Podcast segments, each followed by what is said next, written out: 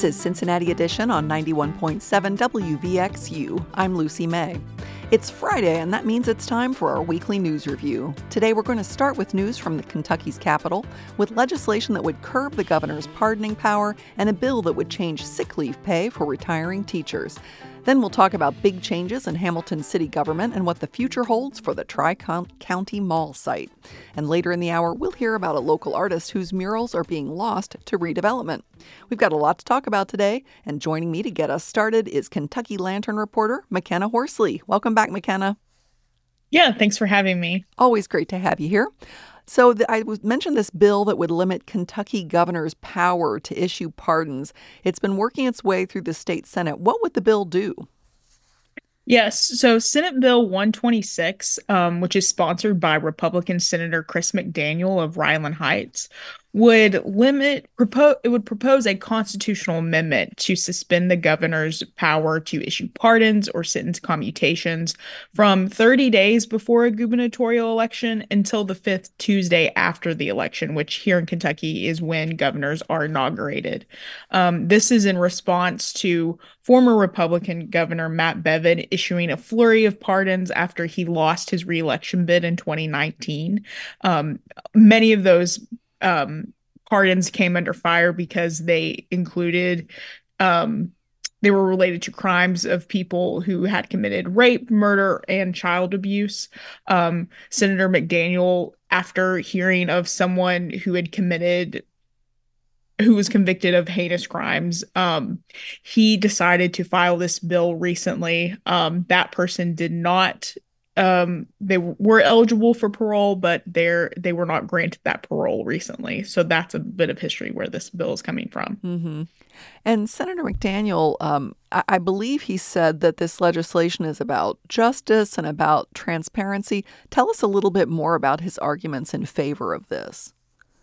Yes. Um, so, kind of being um, after hearing that initial story, uh, McDaniel has made a floor speech on the Senate last month, and as well as when this bill got a committee hearing in the Senate, state, and local government. Um, he told the committee members there that he thinks it's imperative to the foundational issues of justice in the Commonwealth that one individual could should not be able to short circuit the entirety of the justice system. Um, and he says that justice system is made up of frontline police officers who make that arrest, as well as the Kentucky Supreme Court um, that can be circumvented by these pardons. Um, and he, his time frame here is to make sure that governors who issue pardons are held accountable by voters. Um, so around this period, um, especially after an election, if a governor issues a pardon but is on his way out of office, he's not really accountable to the voters, is what McDaniel is saying. Hmm. I understand the Senate committee approved the bill earlier this week. Tell us about that vote. Yes. So the committee is made up of both uh, re- mostly Republicans and a few Democrats. Um, we did see eight votes in favor of this, including um, S- Senator Denise Harper Angel, a Democrat from Louisville. She joined the seven other Republicans on the committee in voting for the bill. Um, another Louisville Democrat, Senator Cassie Chambers Armstrong, passed on voting. Um, she said that she thought what Bevin did was abhorrent, but she wanted more time to speak with certain stakeholders about practical implications of the bill. Mm. Um, now, also something to note is because this is a constitutional amendment, um, if it passes through the General Assembly this session, it will not be automatically enacted. It has to be decided on by Kentucky voters. So there's a few constitutional amendments in session um, right now that are being considered, including another one from McDaniel um, that would propose moving Kentucky elections to presidential years. Um, right now, we have off year elections um, for um, our executive branch. So the competition, I think, for this bill will be how many constitutional amendments come out of this session and how many make it to the ballot to voters. Hmm. How soon could this be on the ballot if it does make it through the session? Um, depending on what uh, what other constitutional amendments will come through, um, it will it will likely be this year. Mm. Um, but some are worried that if there's so many constitutional amendments on the ballot, um, I think there's actually a limit of four. Um, it could lead to a really long ballot for the voters. Um, but this bill also hasn't gotten a full floor vote in the Senate yet, so it has to make that hurdle. Um, and the other um, constitutional amendment I mentioned from McDaniel has already received that Senate vote, so there's Senate approval on that one. Um, so we'll likely see this continue through the Senate, and then the House will decide if it wants to take this one up as well. You mentioned that uh, state senator from Louisville who who abstained and said, "Hey, I want to look into this a little bit more." Is there more to look at with this? And I guess I wonder, does the fact that Governor Beshear, the current governor, is a Democrat, does that factor into this at all? I think in a way, um, but I think this is kind of part of a larger trend we're seeing from this legislature right now um, in wanting to limit powers from the executive branch. Um, you know, this one might be something that is um, may it might get more support from both Republicans and Democrats because it's related to an unpopular Republican governor who is no longer in office. Um, so I think that's why you're seeing some bipartisan support here. But we're also seeing things like um, powers being taken away from the executive branch, especially in terms of education, that we're seeing Democrats push back against. Um, Democrats in the legislature are the minority party, so that's why a lot of this legislation is being pushed through through by Republicans. Hmm. Well, there was also action in the Senate this week on Senate Bill 4, which relates to how Kentucky teachers are paid for sick leave when they retire. Tell us about that bill and what it would do. Yes. So Senate Bill 4 um, is a Republican backed measure um, which would change how teachers are paid for accumulative sick leave when they retire. Um, so right now, teachers are paid for, I believe, about 30% of their sick leave that they've accumulated throughout their career once they retire. Now, if this bill is enacted, it would limit the payment for unused sick leave days gained after June 30th of this, of this year to no more than 10 days per school year. Um, after July 1st of this year, all public school districts would annually be, have to report sick leave balances to the teacher retirement system, which is the, our state retirement system um, for educators here in Kentucky. Um, and, you know, some Republicans argued that this was necessary to ensure that TRS can continue to pay retired teachers in the future but Democrats argued that the change would lead to more teachers using their sick time throughout the school year instead of losing it. Explain the concerns around the Kentucky teachers retirement system. Is the system in financial trouble? Um, it's something that Republican, especially Republican Senate leaders, are very worried about. Um, you know, if it, it, it's like last year the bill sponsor um, senator jimmy higdon higdon said that trs had a negative cash flow of about 9 million. Um, so the idea behind senate bill 4 is to bring solvency to this system and ensure that there's money in the bank for future teachers who will be retiring. Is it clear how much money the bill would really save the system if this were to become law um, TRS did send um, a letter about the physical impact um, to the Legislative Research Commission, and they said that it would have a slight impact on savings, as almost all districts do currently provide no more than 10 sick, sick leave days for teachers. Um, some administrators do have a different set of sick days available to them. And it said that the approximate current cost of sick leave for retirement calculation purposes is about 1.24% of payroll, which is about 52 million per year. Hmm. What has teacher response been to this bill? Have you heard much from teachers about this idea? Yeah, we did hear some, from some teachers in committee about this bill, um, and it's kind of going back to the, what the Democrats' argument was on the floor. Um, but teachers were concerned that by lowering the number of sick days available to accumulate, more teachers are going to want to take them rather than lose them throughout their career, meaning that more substitute teachers will be needed in schools, which is already an issue um, under the current system. Um, you know, we heard from some teachers who say that their schools do not have enough subs to cover teachers who are out of school. Um, we also heard from some teachers that it's easier to just go to school rather than plan to take the day off because when you're a teacher, you're not just planning to not come into the office, you're planning to leave behind a lesson, um, make sure your kids have everything they need, and then you're taking the day off. Mm-hmm. Um, another issue we're hearing as well is that in Kentucky, teachers currently do not have maternity leave. So they're using these sick days as maternity leave that they accumulate over time. Um, there is a companion bill kind of to this um, from Senator Liz- Lindsey Tichenor, who is a Republican, um, Senate Bill 205, which would implement maternity leave. Um, but that so far has just been introduced and has not received a committee hearing yet. What's next with this bill?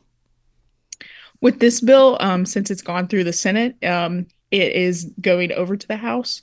Um, through there, it will probably go through another House committee and then to a floor vote there. Okay.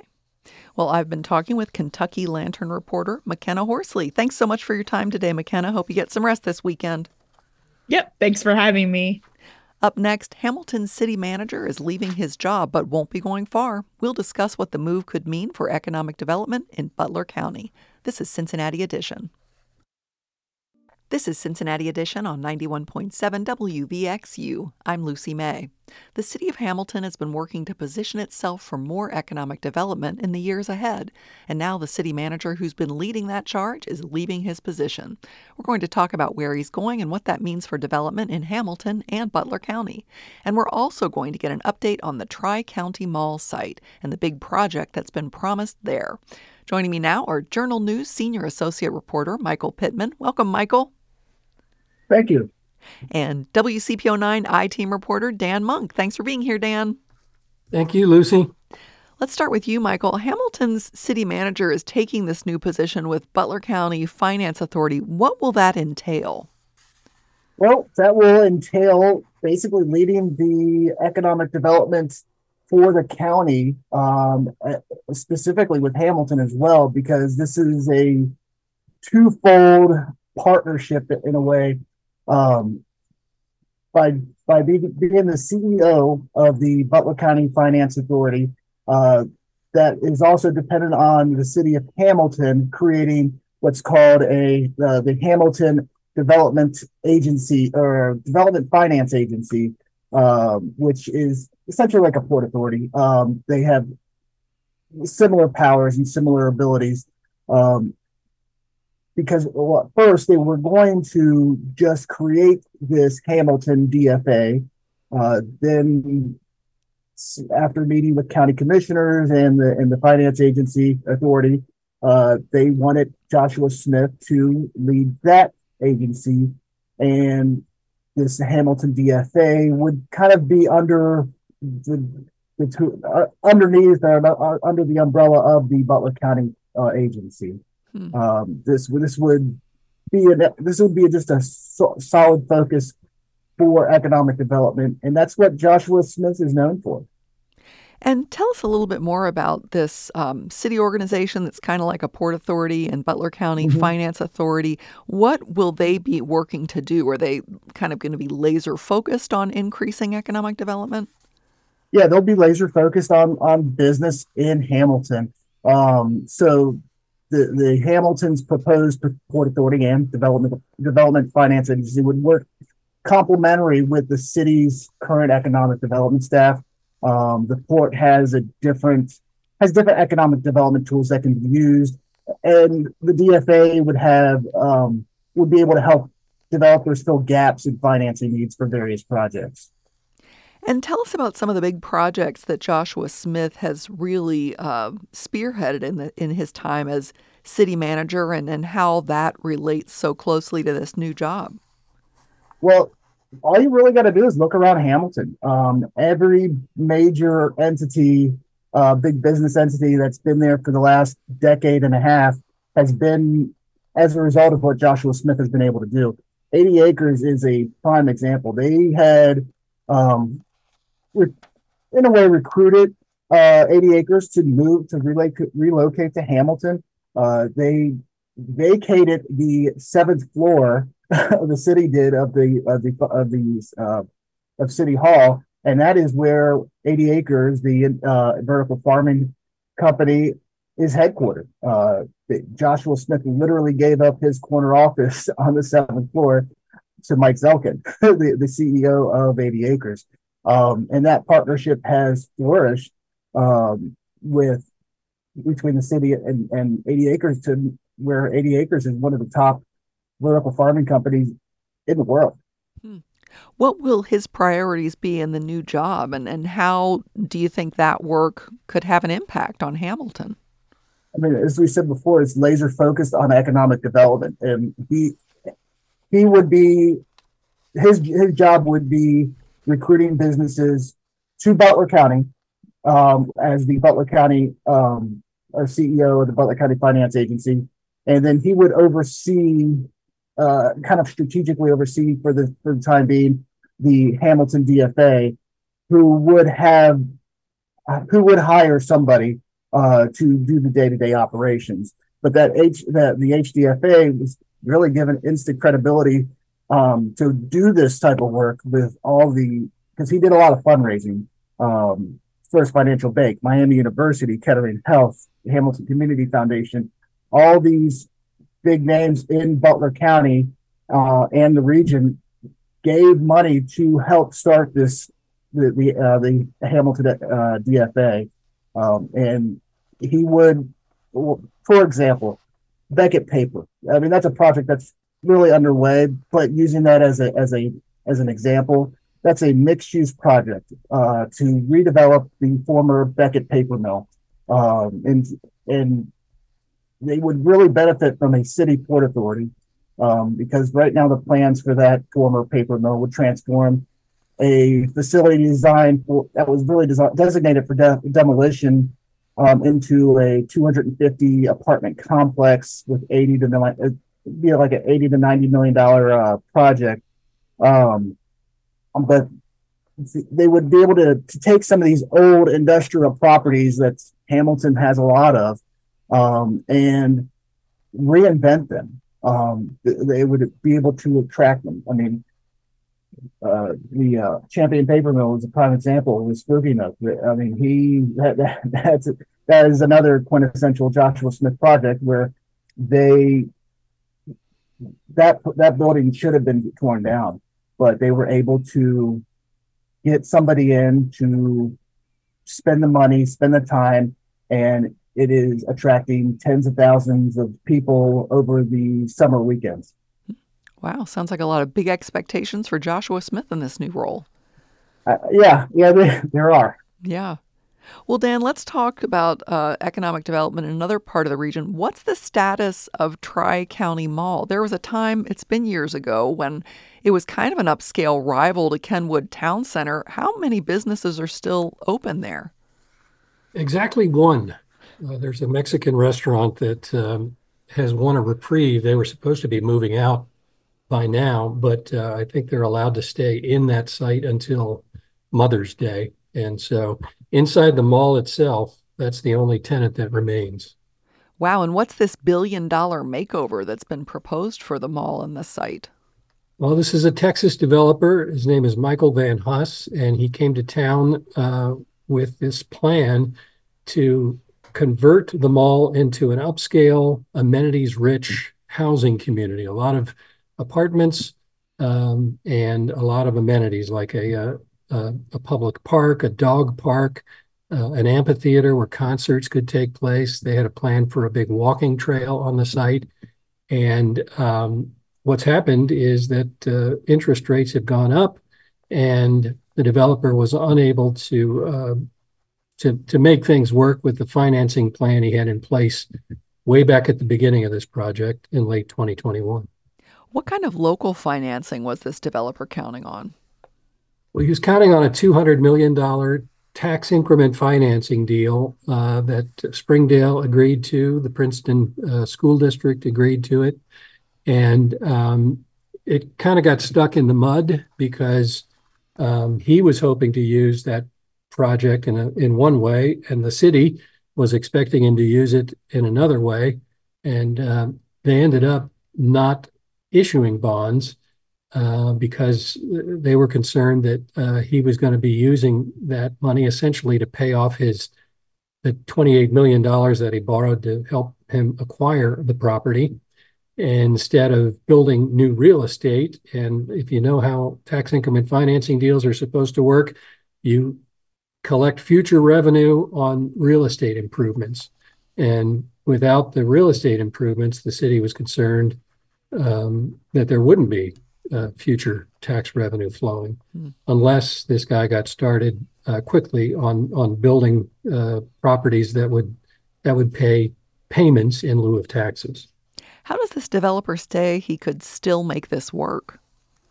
He's talking to the lender, uh, which, uh, by the way, uh, forced him out of the property. He no longer has control of this property, and the lender is a Utah company by the name of Reef Private Credit LLC, and um, they uh, secured a uh, receivership for the property. A commercial real estate firm is now managing that property, but Michael Van Huss is trying to negotiate a settlement with them that could involve bringing a new developer into the project, uh, who I think would be the controlling developer.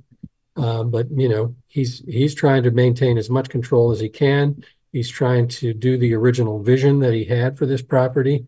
Um, but he says he he is talking to a to another developer who is a well-known developer in Ohio that does mixed-use projects. Wouldn't name that person, and um, so we'll have to see whether uh, that settlement pans out, whether Michael Van Huss uh, stays involved, and how much that project will look like the pretty pictures uh, that were presented uh, back in 22 and uh, 2023. Is the city still interested in, in seeing something like this happen? Yeah, the city says it's willing to work with anybody that can um, that can develop the site into uh, a, a, productive mixed use project. They want to see um, homeowners, or rather renters or dwellers on the site, and they want to see uh, a mixture of uses that could include anything from uh, apartments to hotel to office. Um, and they just want to see a productive use. And um, originally, the reason they were interested in helping to finance this project was Springdale, like many cities, uh, was losing office workers um, because a lot of people are working from home. So their strategy here was to invest in a developer who would bring new taxpayers to Springdale by having them live there instead of work there.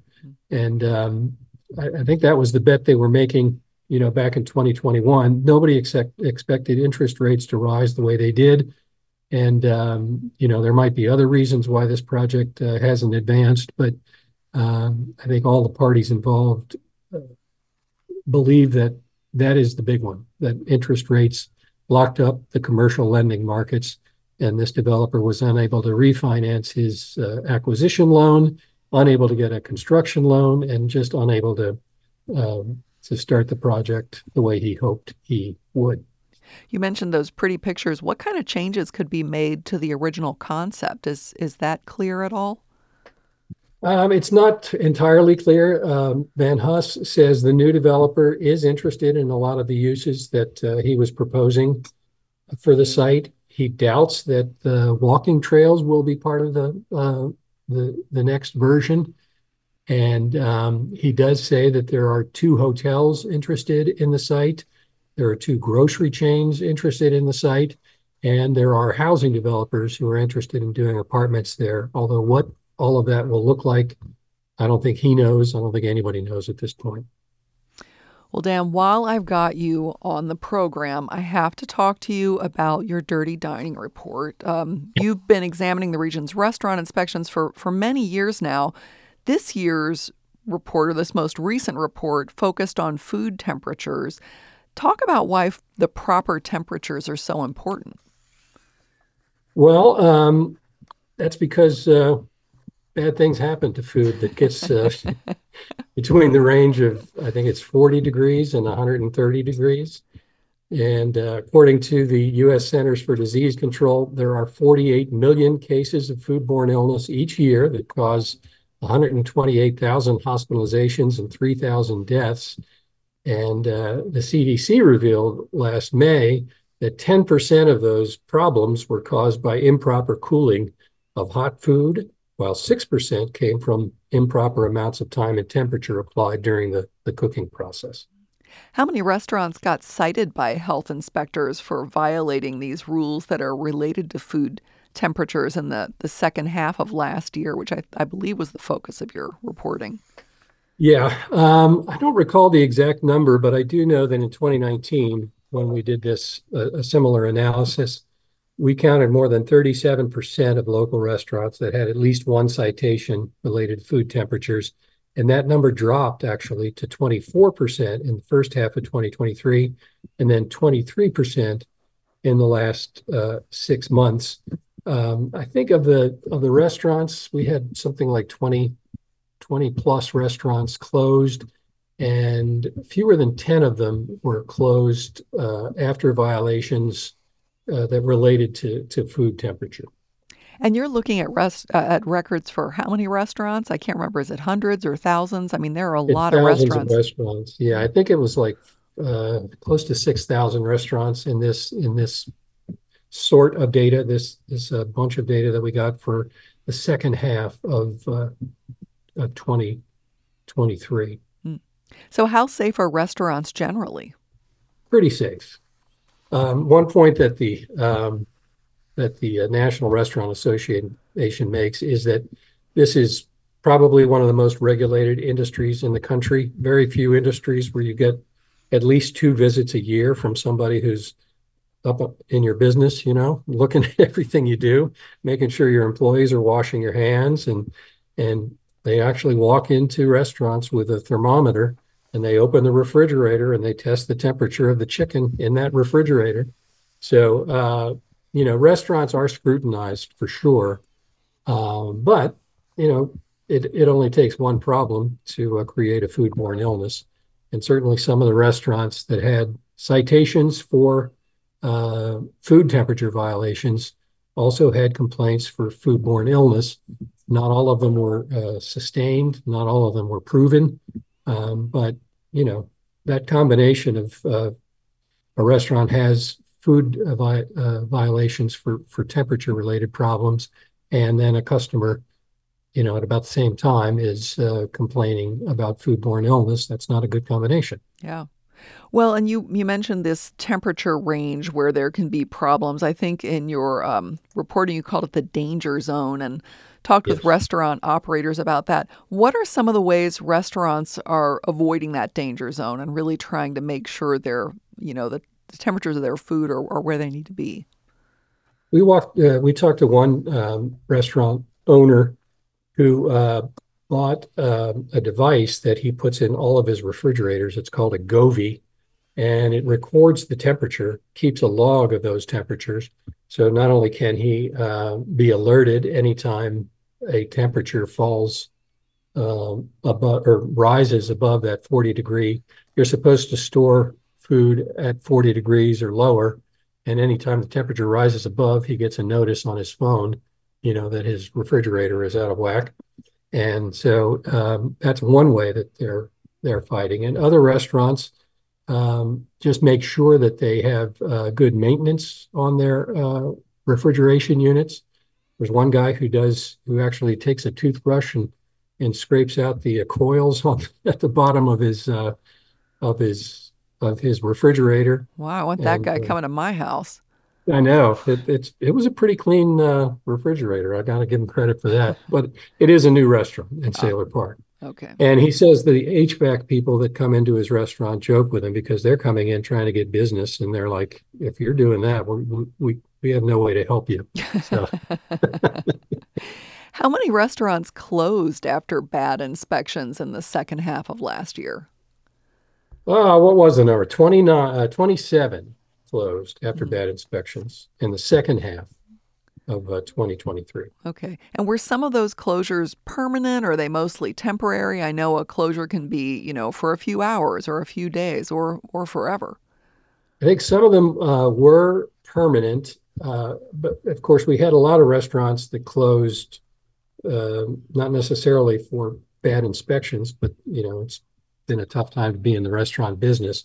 So uh, the ones that have yet to reopen, it's not clear whether it was a bad inspection that caused that. Uh, but yes, some of the peop- some of the restaurants on our list are no longer open. Hmm.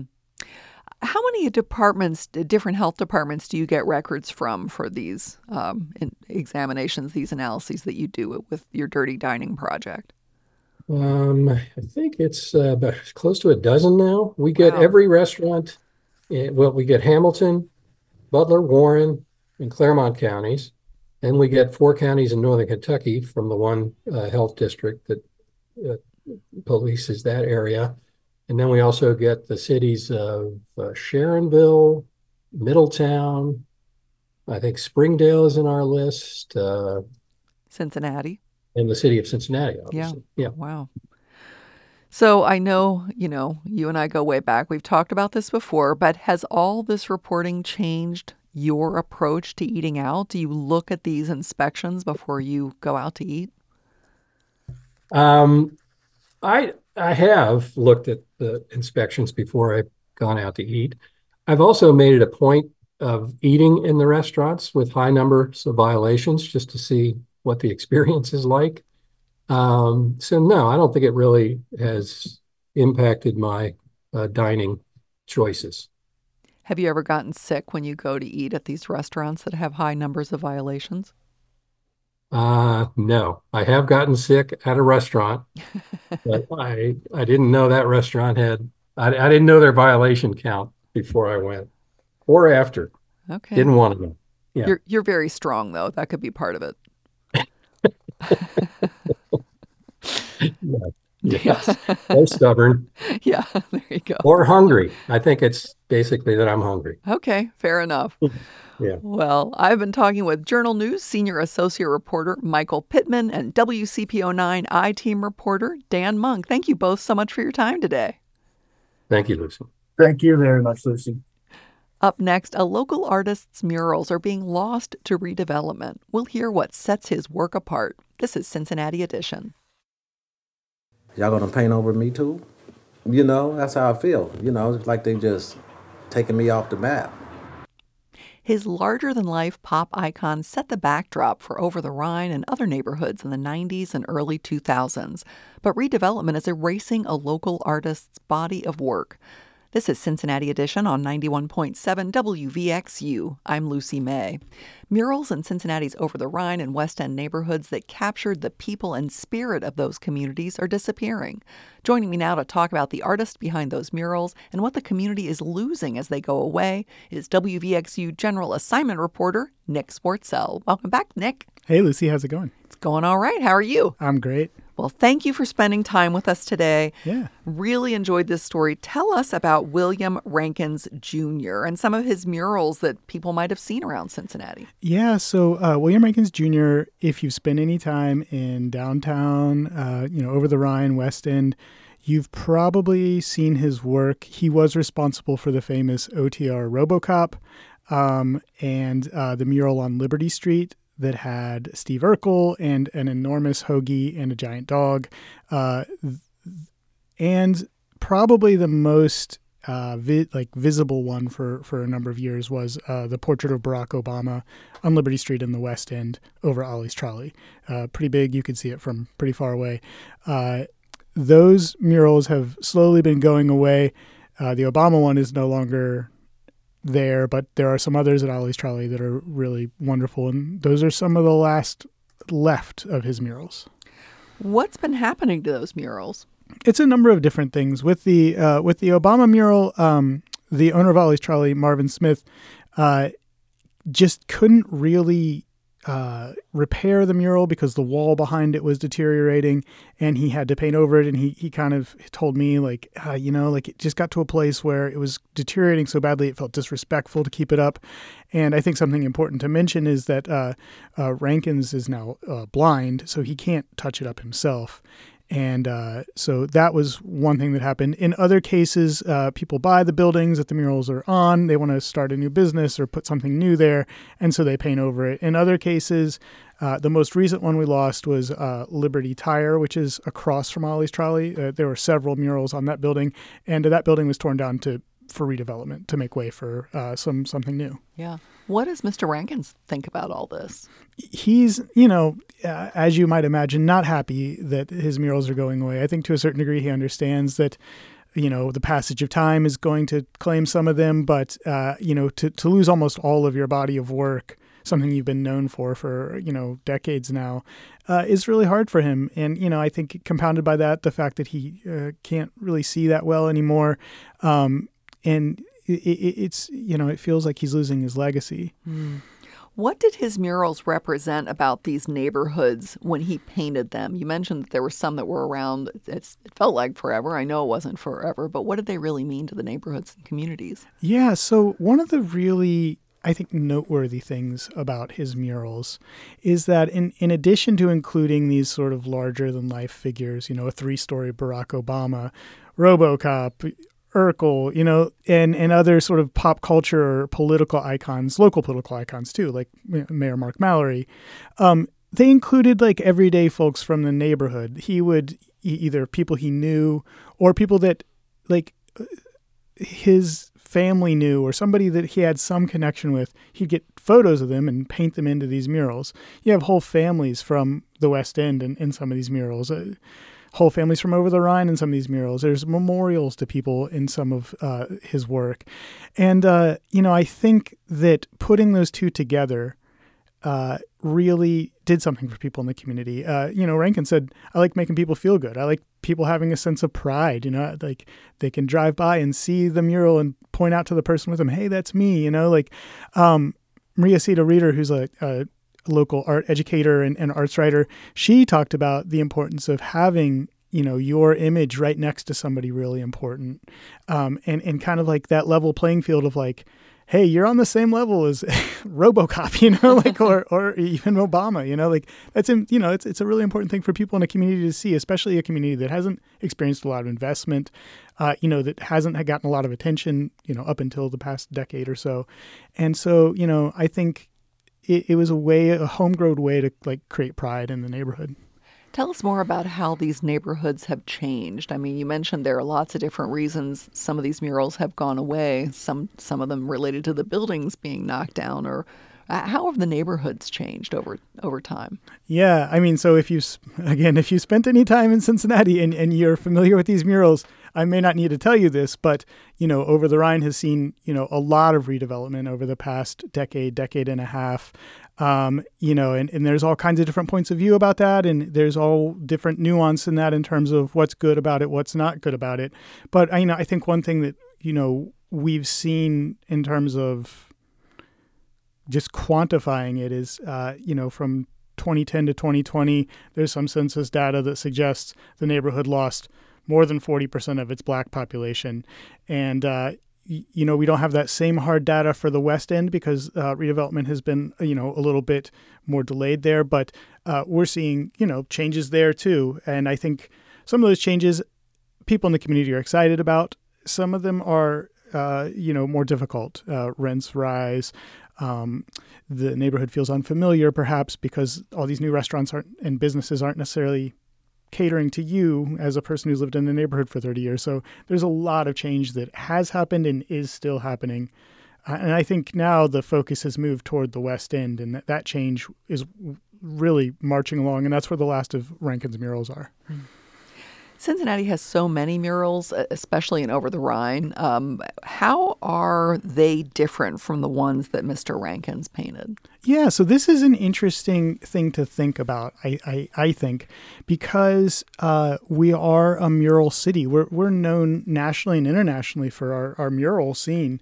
And uh, those murals are, are beautiful. They're, they're all over, you know, like if you think about, it's almost like the city has gotten a bunch of cool tattoos or something, you know, and, and they're great. And, and they have meaning. Um, and a lot of the nonprofits in town who do these murals, I'm thinking specifically of uh, artworks, they do engage the community and they do try to get local folks involved in the creation of those murals, and they feature uh, local icons, and you know, in some cases, local black icons. I think the Ezzard Charles mural, James Brown's not local, but he got to start here. He might as well be local. You know, those murals, uh, right in the same area that that Rankins painted, do represent the community in some way, right? But they're not the same as somebody who lived in that community for a long time, knew all the folks there, worked with all the folks there, and portrayed just like everyday people, you know, like, you know, on the wall. I, I talked with one person who uh, his his face was on one of these murals for for years, and he just when it when it went away, it was a significant loss to him. It felt like this is, you know, like I already don't live in this neighborhood anymore, and now you know, like this this marker is not there anymore. And and I think it's just that personal connection that, that Rankins was able to provide people who lived in the neighborhood that is hard to replicate. And so then if we move another step forward, there's there's Blink, which is this wonderful international mural and light show festival, and you know folks are coming from all over the world to paint murals here, and there's there's nothing wrong with that, but it's an entirely different kind of art, a different connection, a different um, sort of way of doing murals than what Rankins did, and I think there's there's something lost when we don't have that that William Rankins piece alongside the international famous you know muralist. Yeah. What you mentioned that these murals are um, Mr. Rankin's legacy in many ways. What what else do they mean to him? What did he tell you about just what he feels about this work and these murals?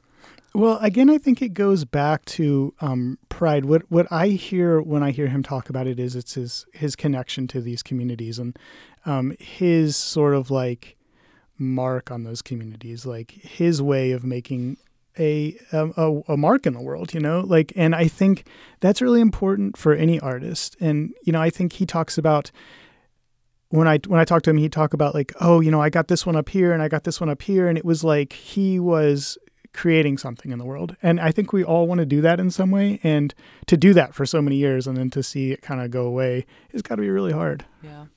Let's talk about some of the specifics of these um, murals. Did he tell you uh, why he painted the Robocop, like holding a hamburger? Is there a story behind that? Did he share his inspiration yes. with you? Yes. So uh, he told me that the person who hired him to paint it originally wanted a police officer. And he said, you know, like in this community, certain people might not be comfortable with that. And, you know, he, he's not against the police or anything like that, but he was just kind of reading the room in this part of Over the Rhine at that particular time and saying, what if we did something a little different? And what's a less threatening sort of like or or you know like a less divisive image we can paint? And so um, you know i think he was trying to be inclusive and and and also you know a little random just like hey you're going to recognize this you're not going to know why it's here, and it's really going to draw your eye to it. Yeah. yeah. Do you remember the first time you ever saw a Rankins mural, like which one it was and what you thought about it? So, uh, let me just say that um, I spent a lot of time in Over the Rhine in the West End as a younger lad, know, riding my bike or skateboarding around. And they, like, honestly, they just felt like they were always kind of there. And when I think about those neighborhoods, when I left town to live somewhere else, when I would think about Over the Rhine, I would think about Tina's carryout and, and the you know the food that was painted above it that Rankins did, or I'd think about the Urkel mural, or and when I would come back to town, I would take pictures of them, so I would have those pictures.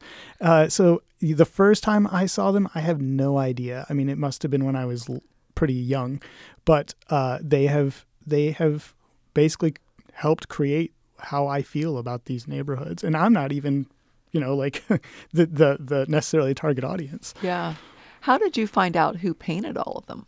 So in uh, 2018, uh, when one of the murals on Liberty Street was going away, I did an article and I talked to Cam Hardy, who's pictured on was pictured on that mural, and he said, "Oh yeah, you know, it was uh, this guy William Rankins Jr. who painted them." And uh, I tried and tried to get in touch with him, and I just couldn't figure out how to do it.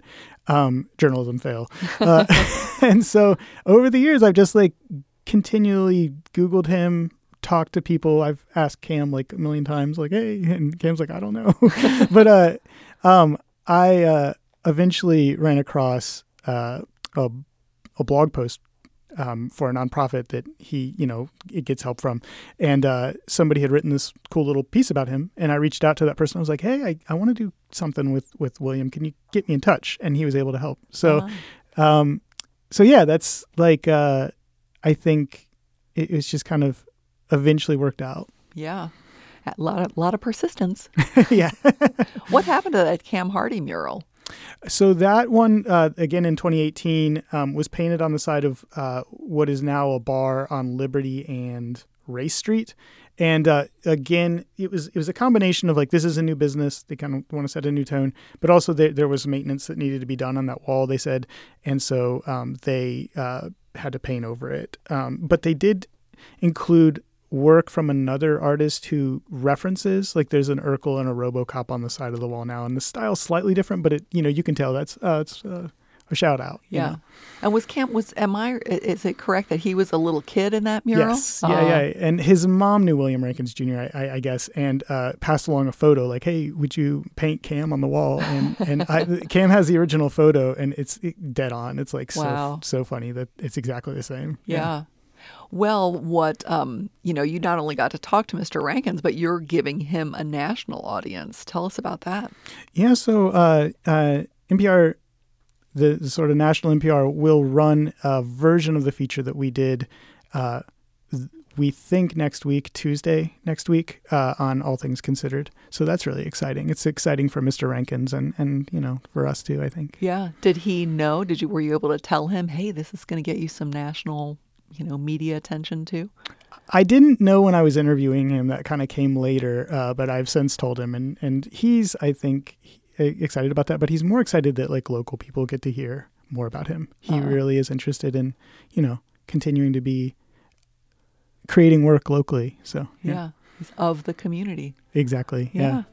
Well, this has been great fun. I've been talking with WVXU General Assignment Reporter Nick Swartsell. Thank you so much for your time today, Nick, and for this terrific story. Fun as always, Lucy. Thanks. Thanks. You've been listening to Cincinnati Edition on 91.7 WVXU. Our producer is Selena Reeder. Associate producer is Asia Johnson. Technical director is Marshall Verbsky. If you miss our program live, you can subscribe to Cincinnati Edition wherever you get your podcasts. Be, be sure to tune in Monday. We're going to have a regional politics show you won't want to miss. I'm Lucy May. Thanks for listening. Have a great weekend.